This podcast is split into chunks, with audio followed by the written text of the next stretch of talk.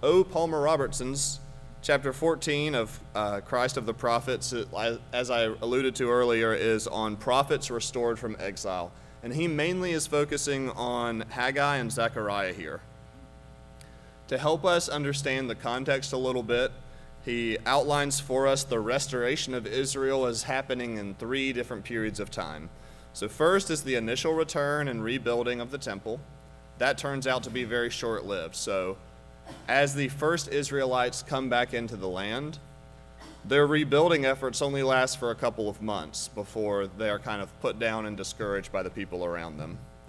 The second key time period is the restoration or the second resumption of the rebuilding. And the third is the second return, which is more people coming back into the land. This happens under Ezra and Nehemiah. So prophetic activity does not occur during the first of those two, but of those three, but during the second, the resumption of the re- rebuilding and the second return is when the majority of prophetic activity as it relates to restoration from exile is taking place. What's interesting and what Robertson really wants to highlight for us during his introductory statements is that the very prophets who predicted the exile of Israel which was a prediction that very well could have gotten them killed, also predicted the return of Israel.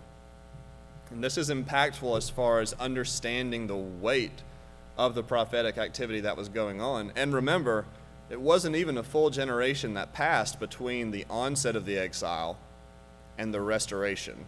And so there were people who had lived during exile that were then welcomed back into the land. There were people there who had seen the old temple, and they would see the rebuilding of the new temple. When the Israelites were returned in 536 BC, the rebuilding of the temple occurred essentially immediately. And as I just alluded to, there were those who had seen the old temple, and when they saw the foundation of the new temple laid, the young Israelites celebrated and shouted out with joy, and the Israelites who had seen the old temple wept because they knew the glory of the first temple.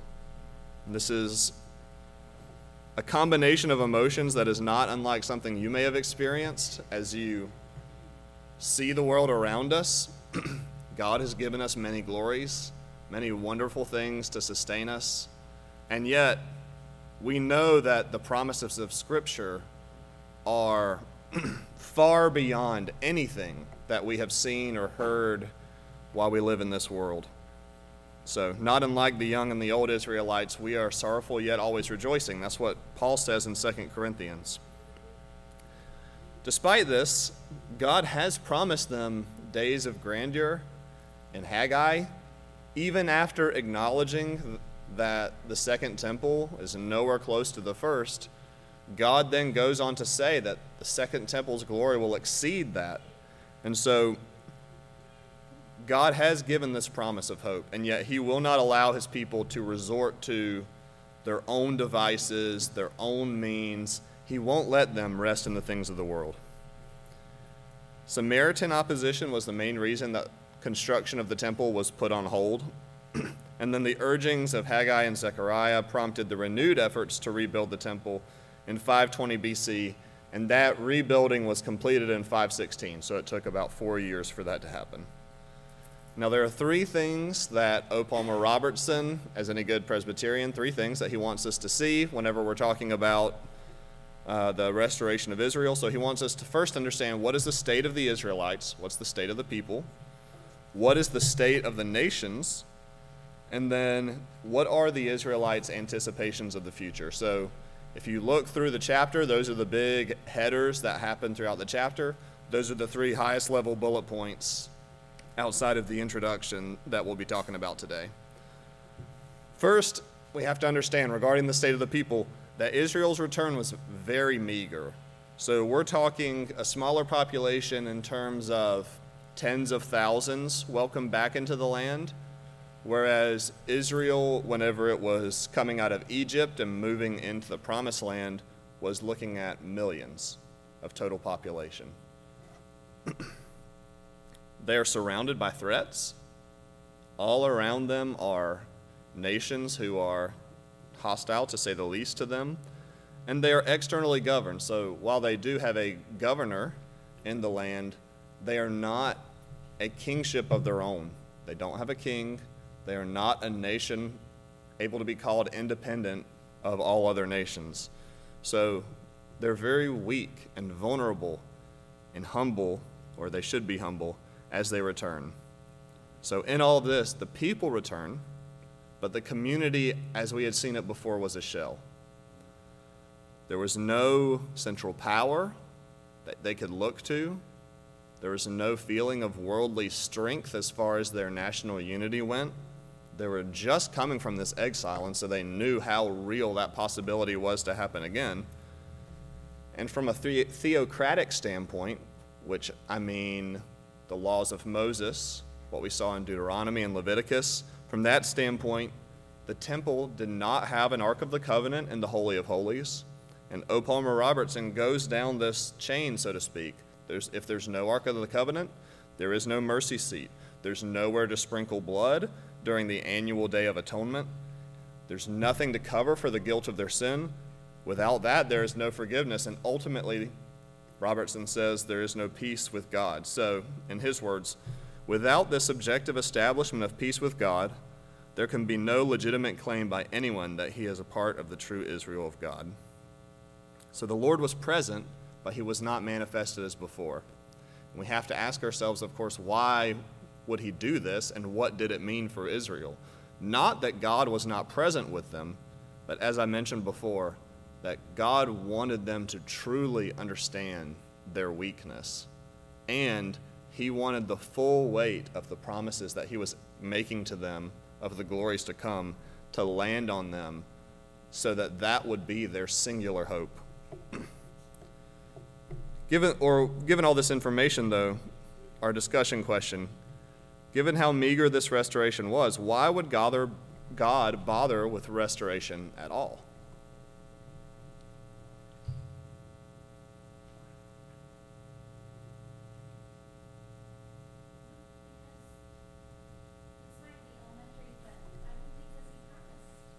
Yeah, he promised it.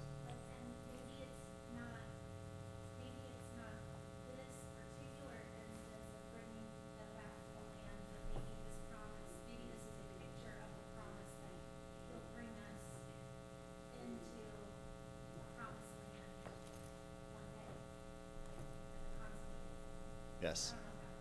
No, it does. Yes. The Lord promised it, simply put. Any other thoughts, Travis?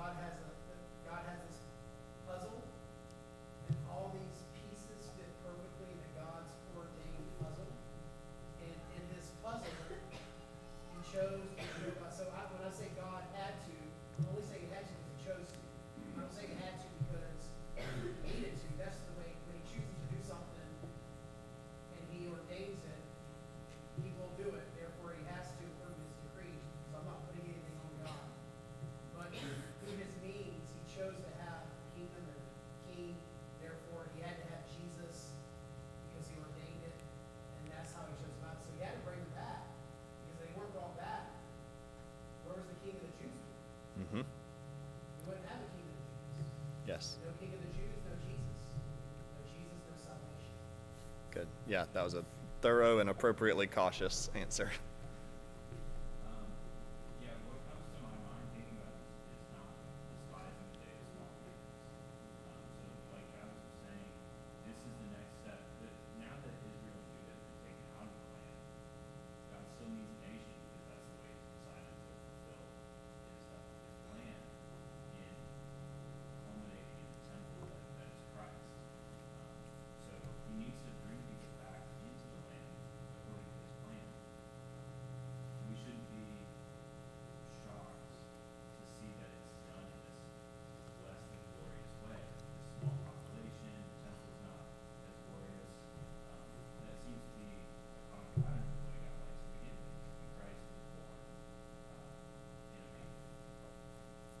Yes. Yeah, excellent. So, firstly, God had promised so. God had this covenant of redemption. And it turns out, not only a covenant of redemption with Israel, but he is going to, or has, redeemed all nations, or is and will, in other words. The Redeemer promised by the prophets, first of all, is going to be a king, so there must be a nation for a king. And then, just as Israel was humiliated and then would be brought into glory, the Redeemer himself had to be brought low. He was going to be humiliated. So, from small beginnings, as Josh, Josh pointed out. And then, as I alluded to earlier, the promised Redeemer is greater than the temple, is greater than the nation, is greater than the law, is greater than all of the things that Israel had been given. And it was necessary for Israel to realize just how needy they were of this greater Redeemer. During this time, the people of the community in Israel were living in self centeredness, so they were neglecting the house of the Lord. I would encourage you to, um, of the two books that are covered in this chapter, Haggai and Zechariah, if your time is limited, the book of Haggai is going to be um, the richest one for you to read because it is two chapters long and very dense with all of the things that we're talking about here. So I would encourage you to go through and, and read that to really get an idea of what was going on. But in short, the people were working hard, but they were harvesting very little. So they were basically pouring all of this money and labor and expense and time into their own finances, and God calls them out. Because remember, this is after the Israelites have been discouraged from their first rebuilding of the temple. So now they're looking to their own needs, and God says, Look, my house stands in ruins, and you're here pouring your money into your own houses. And so I will prevent all of your work from being fruitful. They were thinking only of themselves. Even after, immediately after exile, they were coming into the chastening hand of the Lord. The Lord is going to discipline his people. He disciplines his children. And so Robertson wants us to see definitively that the economic failure, the lack of productivity despite all their work, was not by chance. It's not some economic cycle. It's God chastening his people. And to quote Robertson again, a restored people cannot assume that they will forever occupy the place of God's blessing. It's the kindness of the Lord that brings us to repentance. So we cannot assume because God has brought, restored them, brought them back, that they will then get free and clear from all of their other woes, free and clear from all of their sins, and be free and clear from the concerns of God. But this is good because they are just coming back from exile and it's fresh on their minds. They know what a possibility this is. And you can contrast this with the people who were threatening exile or being threatened exile and yet had not seen it yet, their excuses over and over were again, we're sure, we've heard the warnings, we've seen what you've said, we know the covenant, but it hasn't happened yet. And in fact, um, someone can shout it out if they know who I'm talking about. In one of the prophets, God mocks the people because the people over and over again will say, you know, your prophets speak, but nothing happens. You know what I'm talking about by chance? Travis knows. in Ezekiel, I don't know. Yeah, sure. So in one of the prophets, they're called out because the people make the claim over and over again. Yeah, we get it. You're making your you're making your prophecies again, you're making your threats and yet you never make good on them. And God says, "Well, the time for that is over. And your judgment is upon you." But through all of this, the people of Israel show a willingness to repent through this massive hardship, this overt discipline from God, which was prophesied to them, they see that the exile is not in vain. Haggai urges repentance, and as they were caring for their own houses and not the Lord's house, Haggai urges them to reverse that. The prophets here ultimately will promise hope for the people, reminding them not only that You know, there's work to be done on the house of the Lord, but they promise them, hey, there is a fountain that will cleanse you from sin and impurity. And in Zechariah, especially, they, they speak of their Redeemer being one who is pierced by the sword, and this fountain will come from him. Next, we want to look at the state of the nations. So we looked at Israel already, that's the state of the people of Israel. What about the nations around them? Ironically, after all of this discipline, this punishment, as harsh as it was that Israel went under, the nations around them are at rest despite their participation in the destruction of Israel. So they're just living life, feeling successful, thinking that things are going well. The nations that destroyed and exiled Israel themselves, those who went against the people of God, are now laying back easy economic prosperity. They've got a lot of land. They've got military might. Everything that they wanted to have, it seemed like they had it. So Zechariah prophesies this angel who asks, Covenant Lord of hosts, how long will you withhold mercy from Jerusalem? And what he's asking is, why are you just letting these nations be? Why are you letting them prosper? Remember, part of the meager return of Israel was the fact that they're surrounded by all these hostile nations. So these nations, in their vanity, presume their power and their power alone is what contributed to their victory over Israel. It wasn't by permission of the Lord. I, I would say that's not even on their radar as a possibility. Our discussion question this is, I'm sure, come up multiple times throughout this Sunday school, but it's worth reiterating in as many ways as we can. How can God use the nations for his pu- purposes and then punish them for their actions?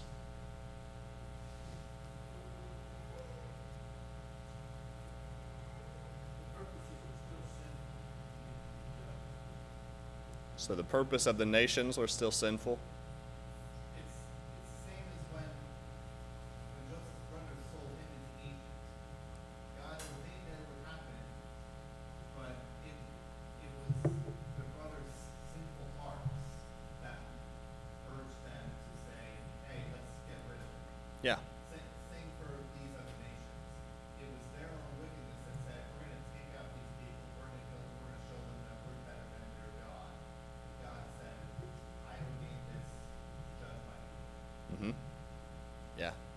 Good. So it's not like it was a plan B. God didn't see a terrible thing happen and then come up with plan B to make it work out.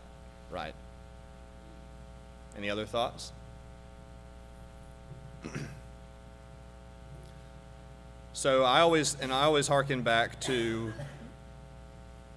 in Joshua when they come into the land, I think it's chapter 5, they see the angel of the Lord's army. And Joshua asks, Are you for us or for them? And what does he say? He says, No. I am for the Lord God. So the question is not, how do you know we judge sin? How do we judge sin if it went against God's people? Not exactly. It's it went against God Himself. He is the very source of all good, of all righteousness, and we as His children cannot sit here and judge Him by the standards that He Himself gave us. But it's not a scapegoat. The Westminster Divines again do a really great job of highlighting that the Lord is sovereign over all, and yet not in such a way that takes away secondary causes. So the nations are not absolved of their responsibility for what they did, despite the fact that God's sovereign rule was still active. So the nations will receive judgment. God knows their wickedness, He has the power to dismantle every nation, and in His time, despite His long suffering, in His time, He will dismantle it.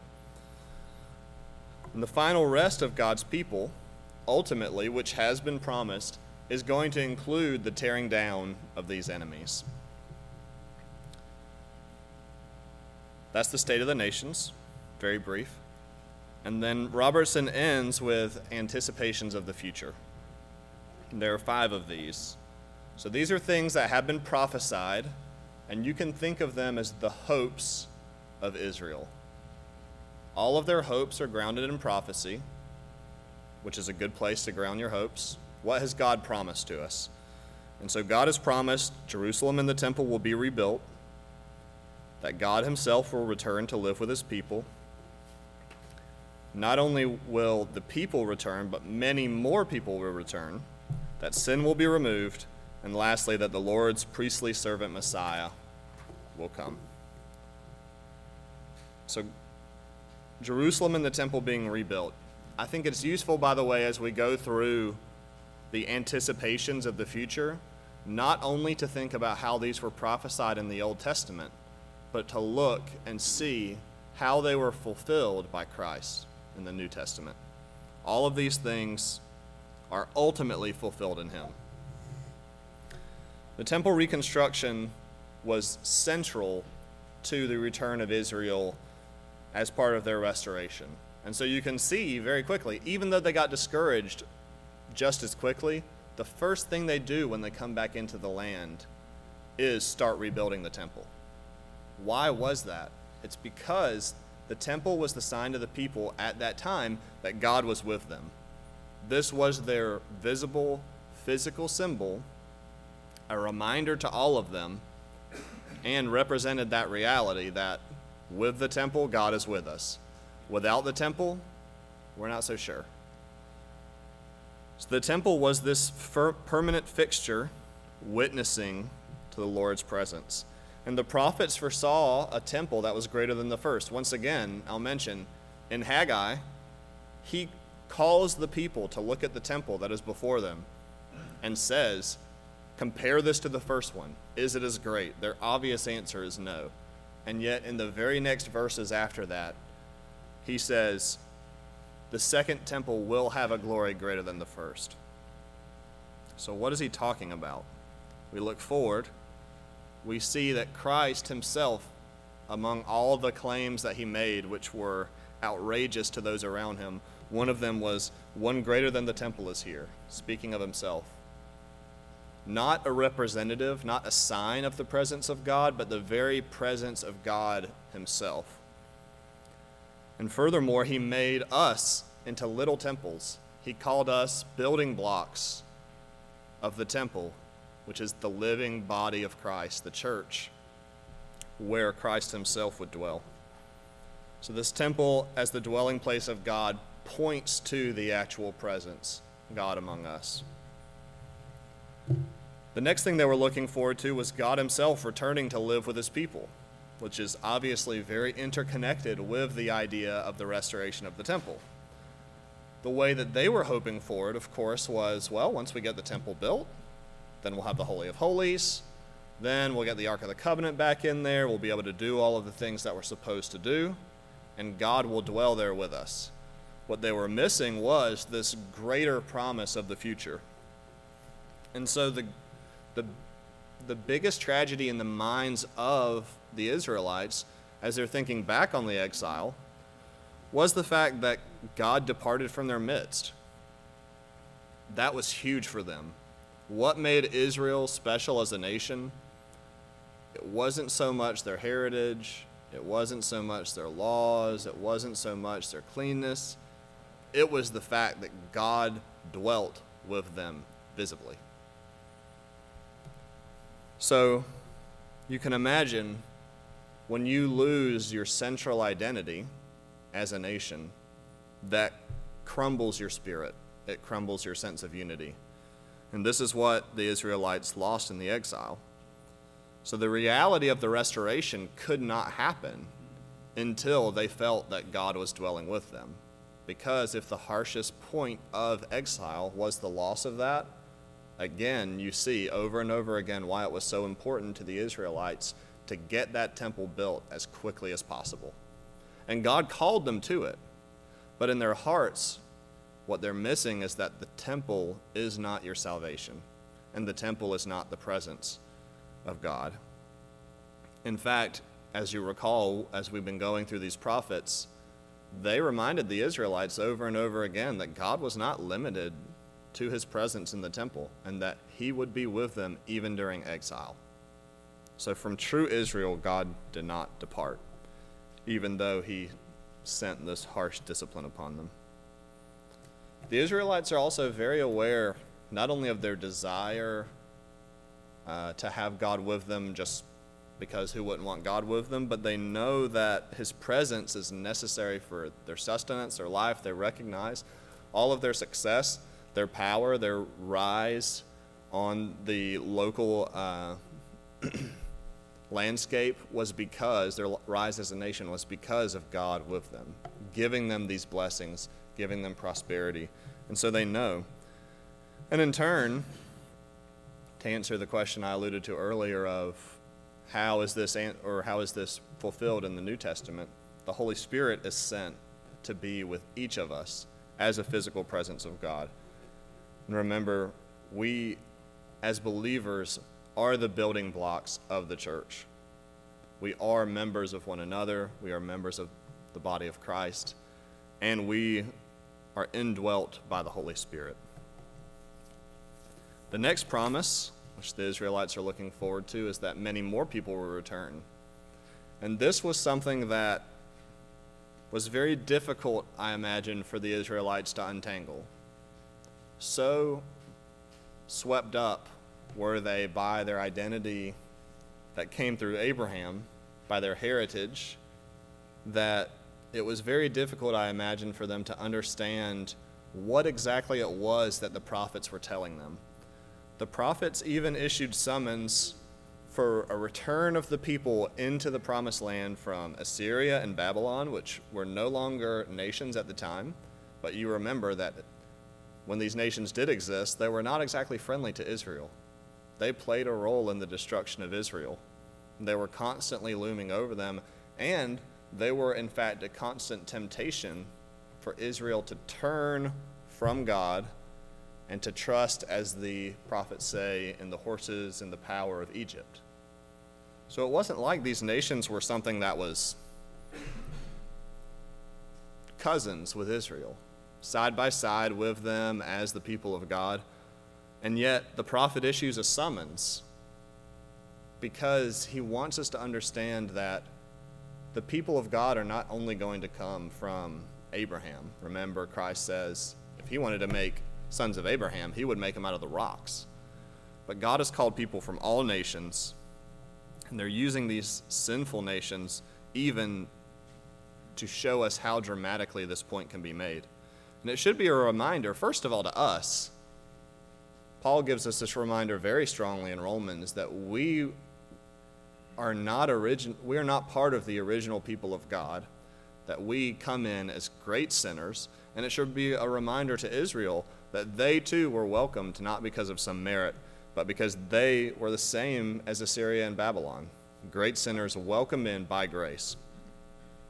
God promises that the wealth of all nations will come to Israel. You see this language used very commonly that God is going to shake the nations. You almost imagine him upturning a coin purse and shaking out, and that all of the gold and the silver of the nations, all of the desirable things of the nations would come to God.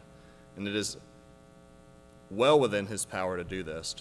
Zechariah says, Many peoples and powerful nations will come to Jerusalem to seek the covenant Lord of hosts. So he is not afraid to make this claim overt that people from all over the world will come looking. And then lastly, this culminates. Paul unveils this mystery, which, as I said, must have been so difficult for them to fathom what was going on. Paul unveils it for us in Ephesians. Through the gospel, the Gentiles are heirs together with Israel, members together of one body, and sharers together in the promise of Christ Jesus. This is the unveiling of that mystery that all peoples would be welcomed together, Gentiles and Jews, as heirs together sharing in that with Christ. Lastly, no, next to last, sin will be removed. This is obviously a great hope. Sin was the central reason for the exile. God told them over and over again how they had broken the covenant. And this covenant response to sin was something that was part of that promise.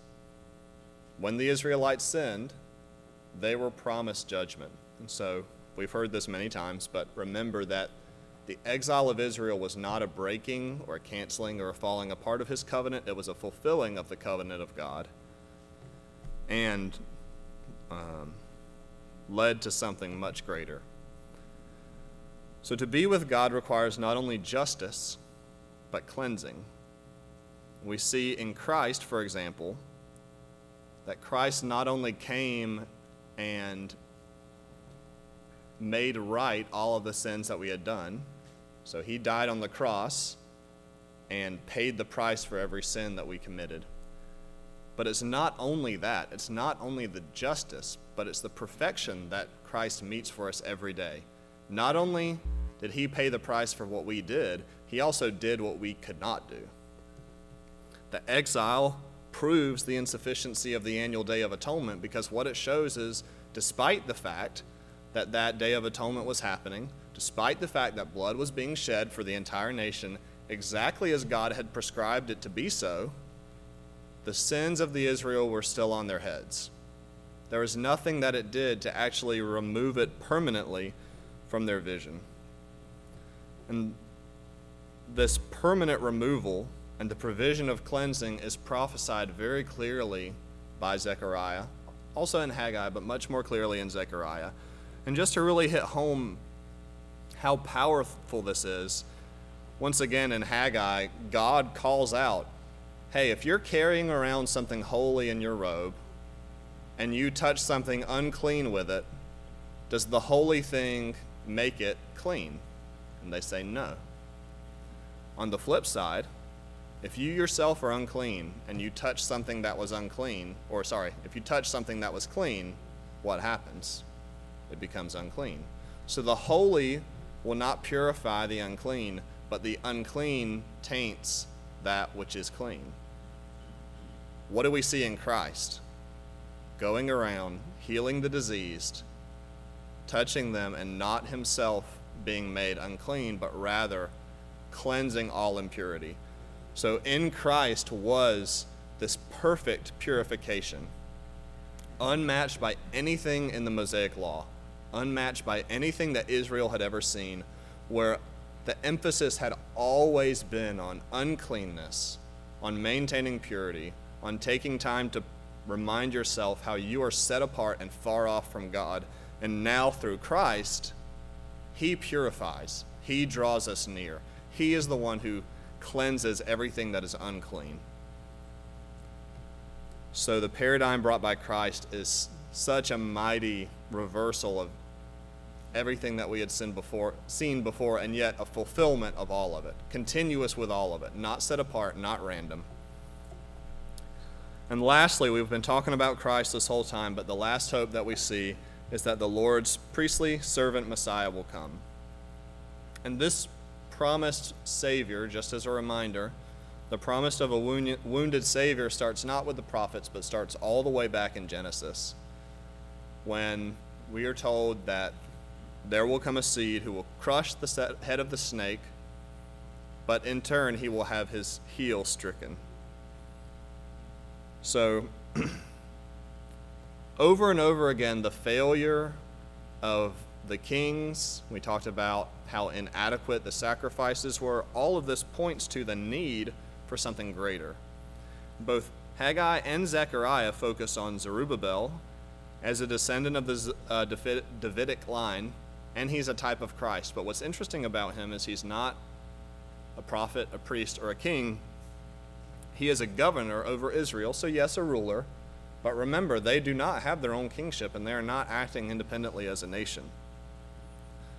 In Haggai, Zerubbabel is referred to as God's servant, his signet ring, which is the thing that puts the sign on something. He is God's chosen one. In Zechariah, he is the temple builder. He is designated as Zion's king, despite the fact that he is not a king. And he is called to establish righteousness where humility and proclaim peace. All of this prophesied by Zechariah. And the power, Robertson says, of choosing Zerubbabel and not the high priest of the time is that God was calling out someone so lowly, someone who was not intrinsically a part of this priestly system, and raising him up out of humility as the Savior or a Savior figure. of course, he still is part of the Davidic line, and so that's consistent. But when Zechariah is talking about him, he calls out to Zerubbabel. First, he says, Become shepherd of the flock, doomed to slaughter. He calls to the people, Behold, your king is coming to you. Righteous and having salvation is he, humble and mounted on a donkey, on a colt, the foal of a donkey. About as clear as it gets, I would say. In uh, Zechariah, furthermore, they say, They weighed out my wages as 30 pieces of silver. So Christ rode in on a donkey. Christ's wages, so to speak, or actually the price for his head, was 30 pieces of silver. And then, most striking probably to the people at the time, was 13:7 Awake, O sword, against my shepherd. So this is a pretty straightforward question, but why is the sword turned against God's own shepherd?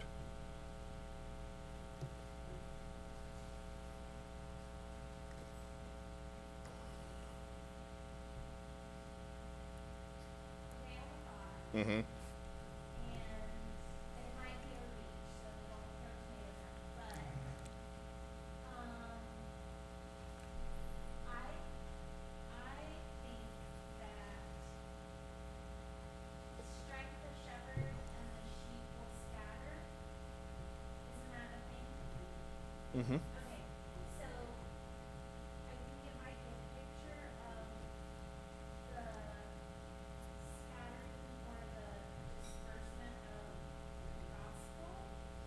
Hmm. That's an interesting thought. I like it. Yes, Travis?